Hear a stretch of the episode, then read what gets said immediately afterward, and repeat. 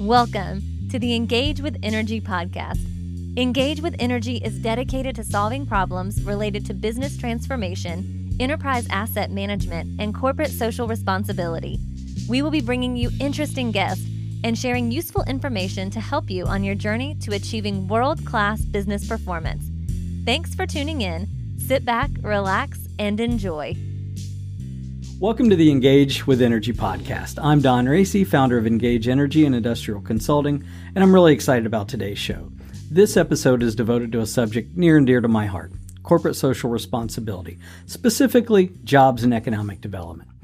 Corporate social responsibility is about establishing your corporate philosophy and determining how your company will contribute to the greater good of society and to your company's bottom line. These programs take into consideration how your business operates in its social, economic, and environmental context. Business leaders are constantly being challenged on the question of how the businesses they serve contribute to the myriad of economic, social, and environmental issues that face us today. Company leaders are now facing increasing pressure from political activists, social media, customers, and employees to make investment decisions based on the issues held dear by these stakeholders. Investors in these companies are demanding transparency and putting their resources behind companies that embrace sustainable practices.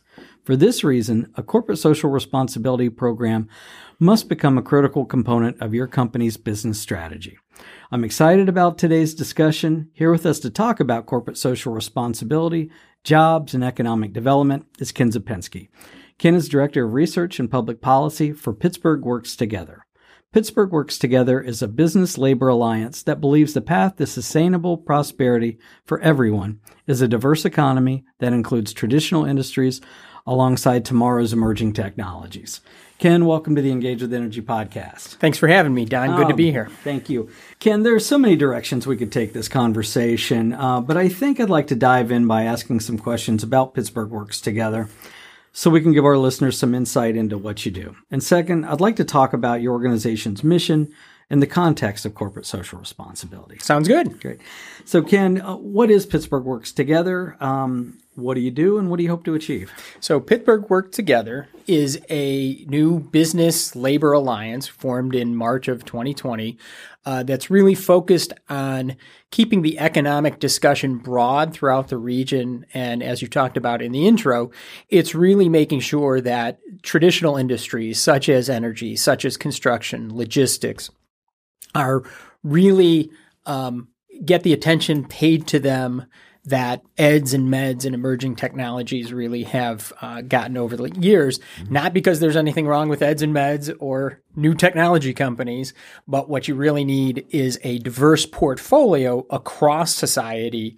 And we want to make sure that our portion of the portfolio gets enough attention, both from the public and from policymakers, for the betterment of society overall.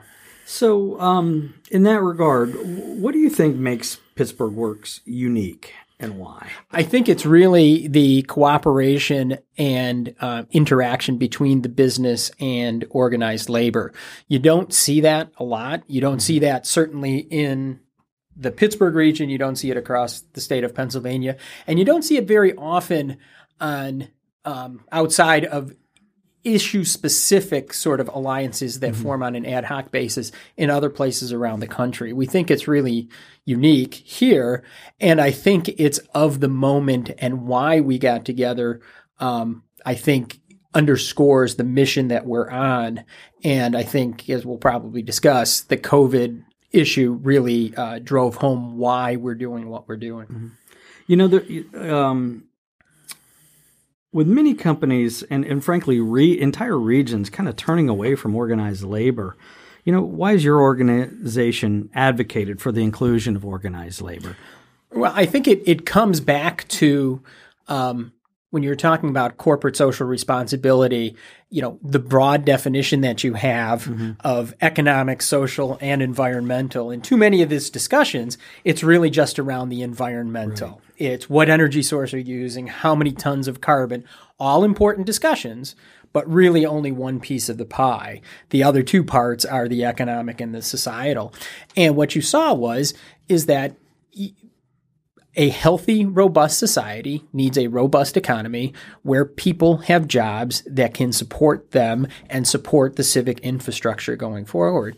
And the sorts of industries that are belong to Pittsburgh Works Together that we're advocating on behalf of energy, construction, uh, and the like, manufacturing, are industries that traditionally have a broader path for folks who might not want to spend eight years in college getting a degree, you know, successive degrees or wear a lab mm. coat or sit down at a computer behind a desk all day. Um, a lot of different people have different abilities. A lot mm-hmm. of different people have different interests. And we want to make sure that they are, there are opportunities for those people in this society, broadly speaking. That's interesting, Ken, because I, I think we've certainly seen a shift over the last few decades, frankly, that you know companies used to brag about how many people they had on the payroll, for instance, um, how well their people were paid and treated, and uh, you know if a company mentioned this to an investor earnings call today, Frank, and uh, their stock price might get shredded the next day. Um, how do you begin to put the focus on creating sustainable businesses and jobs that prop up the communities again? I think um, the only pushback I would give is I think if we were having the discussion two years ago, mm-hmm. I think you'd be absolutely right about shredding yeah. the. I think there has been a real shift. Um, started small, but really picking up momentum around that. Um, you know, globalization in trade is good, but it's not uniformly good. Mm-hmm. And you have to make sure that you have uh, systems and safety nets in place and proactive strategies to make sure that the people that are hurt by it mm-hmm. are have other opportunities. So you've seen things in the last couple years. Um, for instance, um, J.D. Vance's Hillbilly Elegy, right? You know, talks a lot about communities left behind. Mm-hmm. That helped a lot. Powerful storytelling helped a lot to put these sorts of ideas on the map. So I think that really is ch- changing and shifting. And I think um, Pittsburgh works together and the leadership is half riding that wave and half building that wave, if that mm-hmm. makes sense. Now, you know, we live in the Rust Belt you know, uh, we're we're doing this podcast from Pittsburgh. I'm originally from southeastern Ohio, so I've you know, in, in basically the tip of Appalachia, Absolutely. so to speak. And so we've seen the destruction of the communities uh, as in regard to offshoring of so many jobs, so right. many industries, and now seeing it come back. You know, here in Pittsburgh, we've always been considered. Uh, we're known kind of as a steel town, uh, dirty, gritty, tough. Uh, but yet, if you were to drive around Pittsburgh, it's just the opposite. Right. It's still tough, but yet it's not gritty and grimy and black soot everywhere. Right. We have an opportunity to promote so much about what this region is about, especially our infrastructure as it relates to um, kind of our, our ability to meet the challenges of complex supply chains. Mm-hmm. We have the rails, we have the rivers, we have the airports, and and we have the infrastructure already in place here in, in Pittsburgh. So, um, how much of what you all are doing at, at Pittsburgh Works Together is focused on that aspect of of building kind of those sustainable communities? Well, I think that the um, COVID 19 crisis really drove home the opportunity that's in front of us. When we first launched, um, the idea was to remind people how important these traditional industries, manufacturing in particular, are to uh, the regional economy and to individual communities, as you sort of alluded to, um, because we thought that was sort of getting lost. Um, what COVID did was it reinforced um, the nature of the global supply chain and how fragile it is. So from a economic, write it out on a whiteboard, mm-hmm.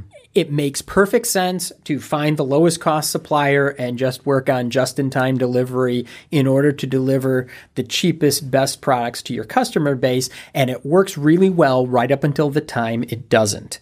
Um, I think it was F. Scott Fitzgerald who talked about how you know rich people go bankrupt which is gradually and then suddenly and that's really what happened mm-hmm. here so for 20 years as globalization increased, the benefits were so great that it might have papered over glitches that would occur. Well, all of a sudden we got the world's biggest glitch, and all of a sudden it became, well, not just China, for mm-hmm. instance, who might be seen as an ideological opponent to sort of Western civilization and free market capitalism, but even from friendly countries mm-hmm. having wanting to keep things in mm-hmm. um, within their own borders. So that really caused people to look at it again. And so there are manufacturers that are looking at their global supply chain, figuring out what they want to bring back to North America. And you hit the nail right on the head. Pittsburgh is as well positioned as any place and better than most for capturing this sort of reshoring of mm-hmm. manufacturing jobs. We have the workforce, um, and the workforce remains gritty even if the environment mm-hmm. is yeah. no longer. Um, we have the workforce. We have a history of knowing how to make things. We have an established manufacturing base. We have the infrastructure um, broadly defined.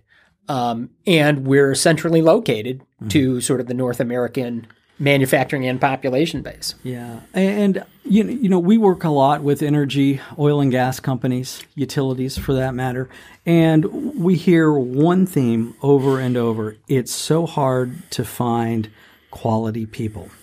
And so that kind of brings me back to the conversation about organized labor. Yep. Um, I have always found that what they do is provide really robust training programs, which is something from you know uh, apprenticeships and um, the focus on safety. And uh, when I hear companies saying it's so hard to find people, and then when we do, we have issues of substance abuse, especially in skilled trades, for instance.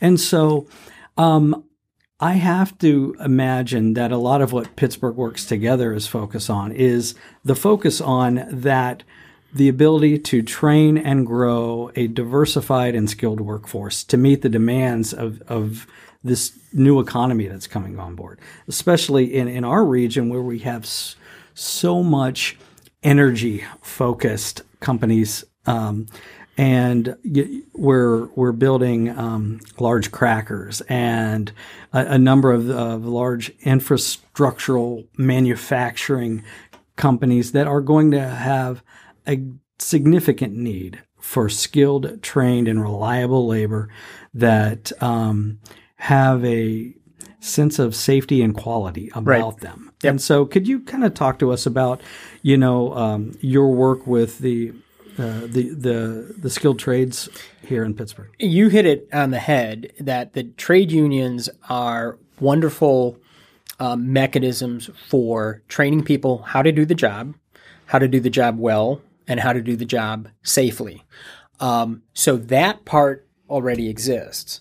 The challenge, as you mentioned, is getting enough people into the pipeline so they are taking advantage of the great training opportunities that organized labor can provide. That's part of our mission for sort of general outreach public education. If you're the parent of a high school kid in Greene County, if you don't think that construction jobs are going to be there. Sure, my kid could trade and be a welder, but once the cracker is done, then he's going to be unemployed. Or he could train to work in the gas fields, but if what I'm reading in the paper all the time that gas is going bankrupt and mm-hmm. you know it's horrible and evil, um, that's just not an opportunity. So you've got you want to get the kids excited mm-hmm. about that there really is a viable career path here. And you want to get parents and you want to get sort of teachers in the high schools understanding, yes, there is a path forward. And that sort of discussion really is sort of getting lost. Um, that if if you sort of just read the paper or sort of hear the general com, uh, uh, conversation, it's you know if you're not working for a tech startup, there's really no future right. for you. Yeah. And then all of a sudden, you know, you raise the substance abuse issue. It's a very real issue, mm-hmm.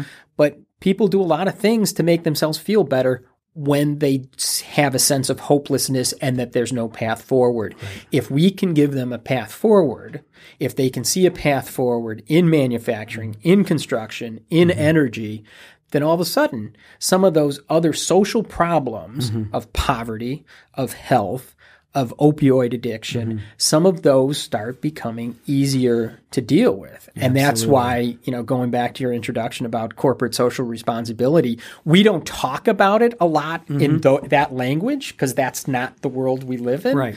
Um, but it's very much this is an economic societal thing. And the environment part of that is still part and parcel of um, the ethos of manufacturing, which is high tech, which is doing more with less now than ever mm-hmm. before, both in terms of material, in terms of the emissions that come out of it, um, because it is. It's good business and it's good for society. You know, the relationship between organized labor and uh, and corporations is not always positive, right? right. Um, and um, is that changing? And if it is, why? Well, I, I, I, think that's true. And I think a lot of the post war economy sort of, you know, run in this region, you know, in the 60s, 70s, 80s. Um, it was a big growing pie. Mm-hmm. And so you could have a lot of fights and a lot of nasty fights. And it would be okay because at the end of the day, everybody would have a big enough slice of the pie because mm-hmm. the pie was growing. And the pie was growing right up until the time it wasn't. Right. And so the sort of adversarial corporate union relationship um, where that's continued, it has been bad. It's been bad for the unions, it's been bad for the companies, and it's been bad for the c- communities in which they live. Mm-hmm. Where you have a more collaborative um, discussion, uh, it's been good. Good for the unions, good for the companies, uh, good for the communities. We've here in Pittsburgh, we have a much more collaborative ethos than you see in a lot of places. Government, nonprofits, foundations, and the unions have always been part of that. Mm-hmm. Maybe not down to the rank and file, but certainly union leaders sitting at the table and having these discussions, even dating back to the time of Davy Lawrence um, in the first Renaissance around here. So it's really a continuation of something that's uh, perhaps uniquely Pittsburgh. Um, I think that has benefited Pittsburgh, that sense of collaboration. Mm-hmm. And I think that's one of the reasons you see us as a real standout compared to other um, Rust Belt, I'll call them classic economies sure. across the mid Atlantic and the Northeast. And this is a continuation, I think, of that grand tradition. Yeah. You know, um, manufacturing, for instance, is constantly looking for ways to to innovate, to get better, to be more efficient, and part of that is through automation. And so, um, with this focus on automation, that means reducing the amount of labor typically. So, what what's the balancing act to all this? Automation reduces labor input per unit of production. So, not necessarily overall. If you have a car factory and the automation reduces it from 300 workers per car to 200 workers per car, but you you double production, so now all of a sudden instead of 2,000 employees, you're you know you're at 3000 mm-hmm. employees right. then you've automated you're reducing the labor needed per unit but you've actually increased your um, labor base so you know a lot of people are surprised to hear mm-hmm. that um, United States manufacturing on a dollar for dollar basis is larger now than it's ever been because we don't make things here anymore. Right. Well, we do. We yeah. make a lot of things. Right. But here's the problem: um, the world uses a lot, lot more things. Mm-hmm. We're making a little bit more than we used to, and places like China are making a lot, lot, lot, lot more than we used to. right. Uh, so now we're the number two manufacturer behind China, and that's only in the last few years that that happened. And it really is sort of chasing that last cent. Where can right. I get the widget made um, less expensively? Um, and that works if all you're looking at are the dollars. And, you know, I don't think manufacturers really took risk analysis into that profile. But risk, you know, every prudent business owner wastes money Right. protecting against risk. They buy insurance. They don't think their factory is going to burn down, Right. but they're going to have insurance in place just in case it does. Does that mean that cuts into their profits? If you went to a CEO and said, you can save money by cutting your insurance to zero, he'd look at you like you were an idiot. Exactly. so if you say, um, move production from Vietnam or China to or Mexico to Pittsburgh, and they say oh, it's, going to cost us ten cents more per, that's going to cut into our profit base. Right. Except, well, you've got it here, and you don't have to worry about disruptions elsewhere. How much is that worth to you? Because you you now you've got some really good, you know, 2020 financial data as to what you know. If you're making a high value component uh, with 32 parts, and one of those parts costs two cents to make in China, but it doesn't arrive there, and that means your whole production line shuts down. How prudent is that? Um, that's one of the arguments, and a strong one, I think, in terms of the growing cracker industry here in um, Pennsylvania and Appalachia. Um, right now, the U.S. is largely dependent on the Gulf Coast and the concentration there. We have supply here. They are threatened. How many? What two hurricanes just Right. went through, and they were talking about if they had swung a little further to the west, you know, Katie barred the door. Um, we don't have. We don't get a whole lot of hurricanes here Yeah. in uh, western Pennsylvania. Uh, so does that mean we supplant Louisiana as sort of petrochemical plastics? No. Does that mean that we complement it and it becomes a diversified strategy for individual companies, mm-hmm. for the country, for the industry to have a more productive or a more protected production base? I think that's not just good for the community, mm-hmm. benefits the community. It makes economic sense to the industry. They just need to know, they just need to have that Yeah. pointed out to them. It's just another lever to pull in an overall in your overall risk mitigation strategy. Absolutely. You know, um, we see it, it's interesting. We see a lot, especially in the the energy business. Now we, we've talked about manufacturing to to some extent, but the the energy business as well uh, is going through an enormous transformation. We are as a as a country, we are closing a lot of our traditional coal-fired power plants, and so we've we've begun to transition to to more natural gas um, especially here in the Northeast, where we have a couple of big issues. One is if you live in Pittsburgh, you know this the sun doesn't always shine every day and the wind doesn't always blow. So you do need, uh, you, you need a more balanced um, portfolio of energy production. And, you know, you kind of alluded to this earlier corporate social responsibility. There is a tremendous amount of focus on green or environmentally friendly um, means of production. And who doesn't want that? Everybody wants that. But um, there is also the the issues of the technology is not quite there yet, and so to transition from what was traditionally a dirty coal uh, energy base to a more renewable base, you have to look at what do we do in the meantime until the technology gets there. And I've always felt that in Western Pennsylvania, we're, we're so fortunate that we're sitting on one of the largest natural reserves of natural gas in the entire world. right.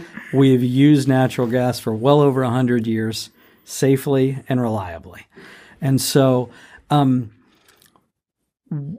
this region particularly, how does your organization look at that resource and the companies here locally that pr- help produce that resource um, and change the argument to say, hey, this isn't so dirty. I know that you, you Pittsburgh Works Together has some great companies that Yep. that you're working with and that are uh, in the natural gas business. So, um, what have you learned from them? So, energy is an incredibly complex um, space, and it's incredibly important here, um, here in southwestern Pennsylvania, the Pittsburgh region, because we have energy companies. We are a production, so that's an industry that you don't have elsewhere. Um, energy as an input to manufacturing is absolutely critical. So if you want to position yourself as being a place where manufacturers want to land in the years going forward, having uh, inexpensive, reliable, quality energy is absolutely critical. Um, but as I say, it's very complex. And I'll start out with a little story. I remember driving my son to work, or, or the, driving him to school one day. He was probably about fourth grade, and he was talking about. We're in traffic. He's talking about cars um, polluting, and isn't that horrible?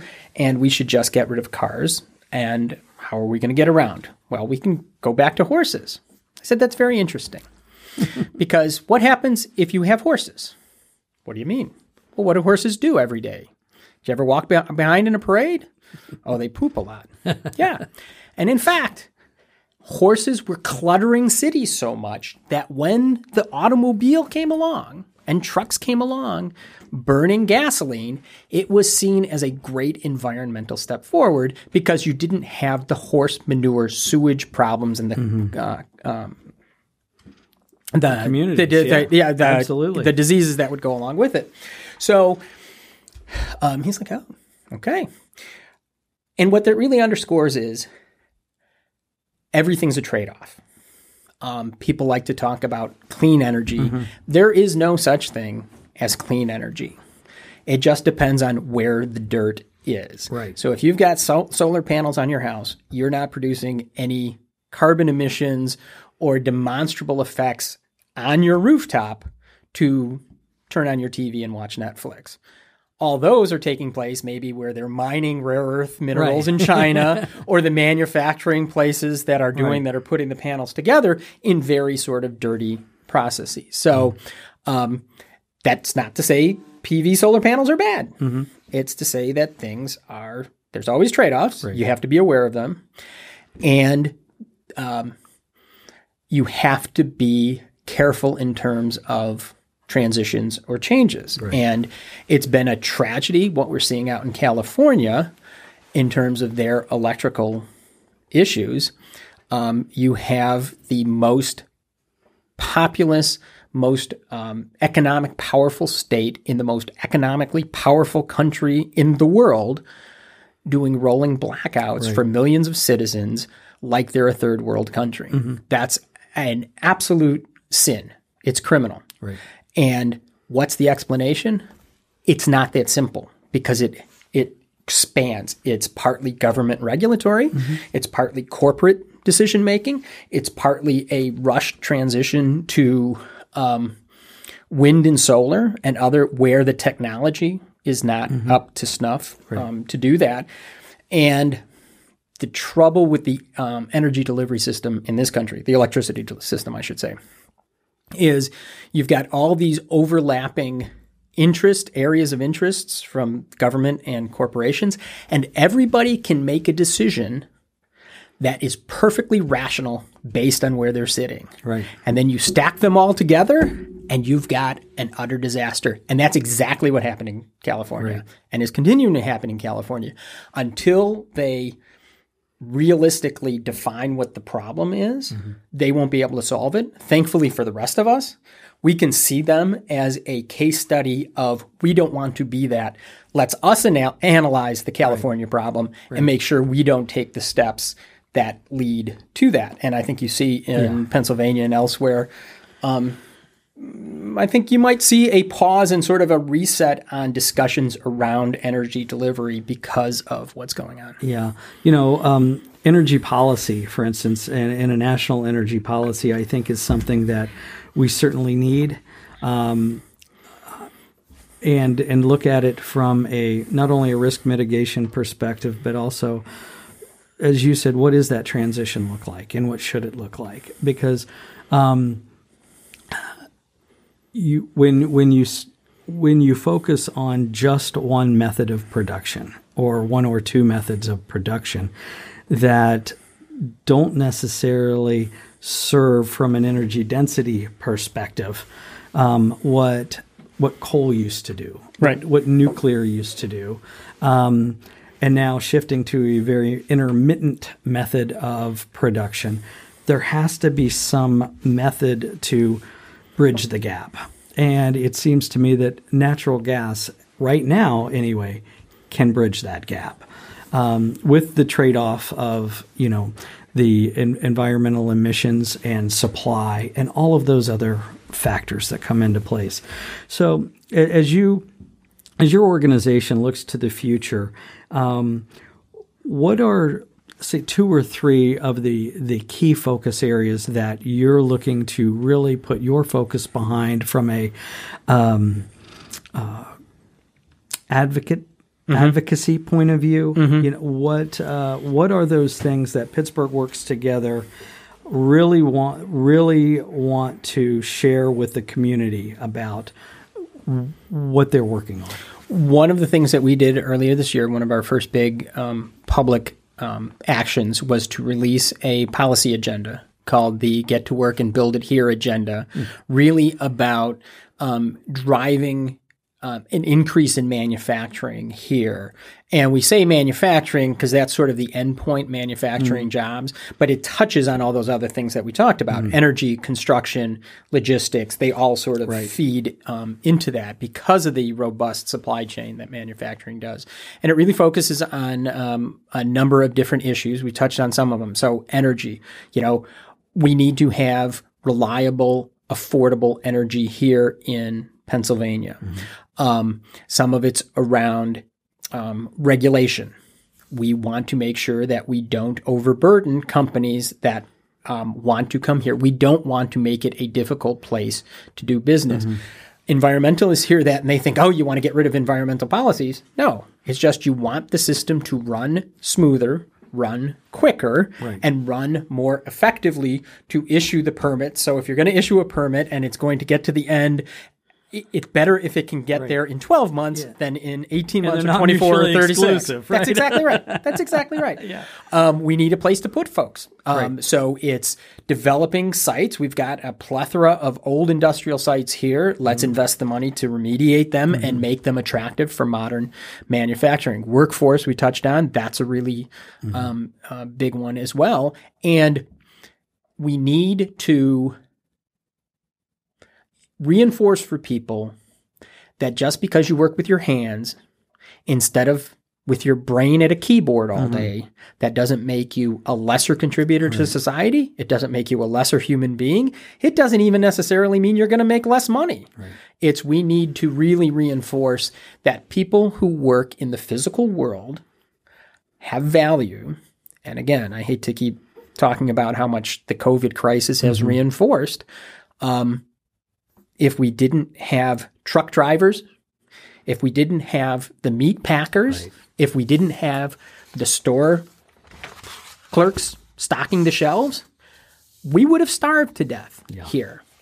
Um, and they're the sort of jobs that in our nice upper middle class right. white collar cocktail parties, if someone had said, "Oh, my son's a truck driver," we would have looked askance at our neighbor and thought, "What's wrong with right. you?" Um, that's you know that's our problem. Mm-hmm. That's our bias. Right. That's our um, elitist attitude showing right. through, and we need to combat that because we live in a physical world. That's what we've been talking about: manufacturing, construction, yeah. logistics, moving stuff. Right.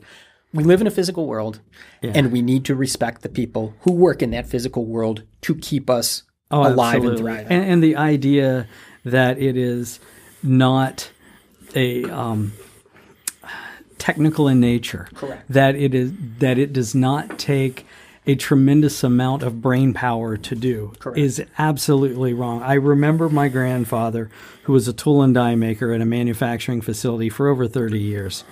The math that that man could do in his head was amazing. And you sit back and you think, wow, to make some of these milled components, for instance, like around this microphone, yep. the engineering and the and the brain power that it takes to produce that is is absolutely amazing. So, you know, it's um, at at the end of the day, um, we have to do um, more than you know be um, app developers and things like that. We have to build things. We have to make things that people use every day. Um, you know, you you talked a bit about the COVID nineteen pandemic, um, and and really how that has popularized the word essential worker. Yeah, right. And um, uh, yet, you know, income inequality in this country has shown that we do vastly treat different those folks as opposed to, like you said, the white collar world. And so, um, do you see the fundamental concept of value of labor shifting? Um, depends on what you mean by the word value. Um, you can talk about it in terms of value to society or mm-hmm. monetary value. Um, I think what you're going to see, particularly as boomers retire, mm-hmm. um, linemen, um, truck drivers, across a whole host of things. You know, uh, companies have complained about the inability to sort of replace retiring workers. Right. Um, great thing about living in a free market capitalist system is there's a way to attract more workers. Right. Um, does that mean that people are going to be paying more than they might? Possibly. Um, but that's, you know, that's one of the costs of sort of doing business. You have to live in the world in which you live and not right. live in the world in which you wish you did. Um, and so I think you're going to see, I think people are going to be more attuned to um, being willing to pay more. Going back to your Henry mm-hmm. Ford example, yeah. they pay more, you know, they're willing to pay more because they're making more in order to um, do that. And I think um, the value to society and the monetary value have been out of whack. And I think this yeah. is going to, you know, put this back on a discussion. Um, the COVID situation has been such a disruption to our normal life that all the things that we never thought of before they were back there and just sort of lurking, but mm-hmm. no one ever had to deal with them. We're having to deal with them explicitly right. now, yeah. and I think that's only good. Um, what we want Pittsburgh Works to do is make sure as those discussions take place, they come out productively and in the right, right. direction, and not head off you, you, in you know, a poor direction. It's, it's, a great point because we did talk about the uh, partnership of of labor and the the corporate community here in Pittsburgh, and that. Um, it, it, it, may be unique in the country that it, it is so collaborative at this point. How do you how do you how do you spread that around? How, how do you uh, how do you promote that and, and show that there there can be a better way? It doesn't always have to be antagonistic. Um, we're really interested in showing it around um, the Pittsburgh region and the state of Pennsylvania. Mm-hmm. Not so interested in showing it around other places um, because you want to because everything. Exactly. Right, right, right. You know, we don't want our fair share. We want our fair share and your fair share coming to uh, coming to the Pittsburgh region. Uh, and so, um, I think, you know, hopefully our success. You know, we talked about labor and business. Um, the other player in this is government, and mm-hmm. we have spent a lot of time. Our leadership has spent a lot of time interacting with um, government officials at the local level, at the state level. Um, not so much at the federal level yet, but that we'll get to that. Um, because they play a role. They can either be helpful or they can be detrimental. Mm-hmm. You know, sometimes the best thing you can do is, you know, don't just do something, stand there just stay out of the way. Right. Let things take it uh, take its natural course. Uh, but some things we need to actually demonstrate to the yeah. world that Pennsylvania is open for business and they have a role to play in that. So yeah. collaboration is good. You talked about two, business and labor, but there's a lot of collaboration that needs to take yeah. place across a lot of stakeholders, which fits right in with the you know cor- corporate social responsibility uh, ethos. Right, and and um, you know, kind of to wrap this up, mm-hmm. you know, you love Pittsburgh. I live. I love Pittsburgh. That's why we live here. Absolutely. You know, that's why we raise our kids here. Um, why should a business leader, uh, considering, for instance, a new location or expanding um, in in other parts of the country, really take a serious look at Pittsburgh? I think because of the assets that we have to offer. We talked about that: energy, infrastructure, workforce, um, a real history of knowing how to make things. Um, that said, mm-hmm. Um, we're not necessarily going to be on the top of anybody's list if they look at things like how taxes are managed or, you know, what the um, land regulation or energy discussion is. Uh, mm-hmm. Nobody wants to come in and, and think that they're going to be vilified by the community. And that's a big role that Pittsburgh Works plays is just the the mere existence of the organization, mm-hmm. business and labor working together to say, no, you're welcome here. That's a card in our favor that wasn't right. in the deck um, six months ago. Um, but there is real work to be done in order to make an environment, broadly speaking, that is easier to work on, um, work through, and speed to market and all those uh, mm-hmm. sorts of things. So the idea is, yes, we have a lot of cards to play for somebody who's looking, um, but unfortunately, we're not where we need to be to be on top of our game mm-hmm. and that's what we're hoping to do is to change that so we are you yeah. know the number one place people look to people will need to look for reasons yeah. to rule us out right as opposed to why should i consider yeah Pittsburgh? you know it's interesting too because i i it seems like every other month there is some article about Pittsburgh ranking as number one or two in the best places to live in the United States for a myriad of reasons yep. universities, um, quality of life, real estate prices, any, any number of things, quality workforce being one. But right, and, until our, our, our policies match, uh, you know, kind of the overall want to and grit of the community, um, that's where we have to be. So, and, right. and I'm, I'm, um, I am thankful that we have an organization like Pittsburgh Works Together, uh, working for the good of this community. Ken, I want to thank you for your time today. It was a fascinating discussion. And um, how can people find out more about your organization? Um, it's been a fascinating conversation. As you can tell, I love to talk about what we're doing because I believe so passionately in it, both personally and um, what I think it can contribute to the um, community broadly. And if any of your listeners want to find out more, uh, pghworks.com is our website, and everything's there from um, policy stances and what what we're all about and who our members are and that sort of thing. Terrific. And we're going to have this posted on our website as well. Um, you can catch us on uh, YouTube or anywhere you find podcasts. So, Ken, thank you so much for your time today. It's been a blast. Thanks, appreciate Don. I appreciate it. Wonderful. Thank Bye-bye. you.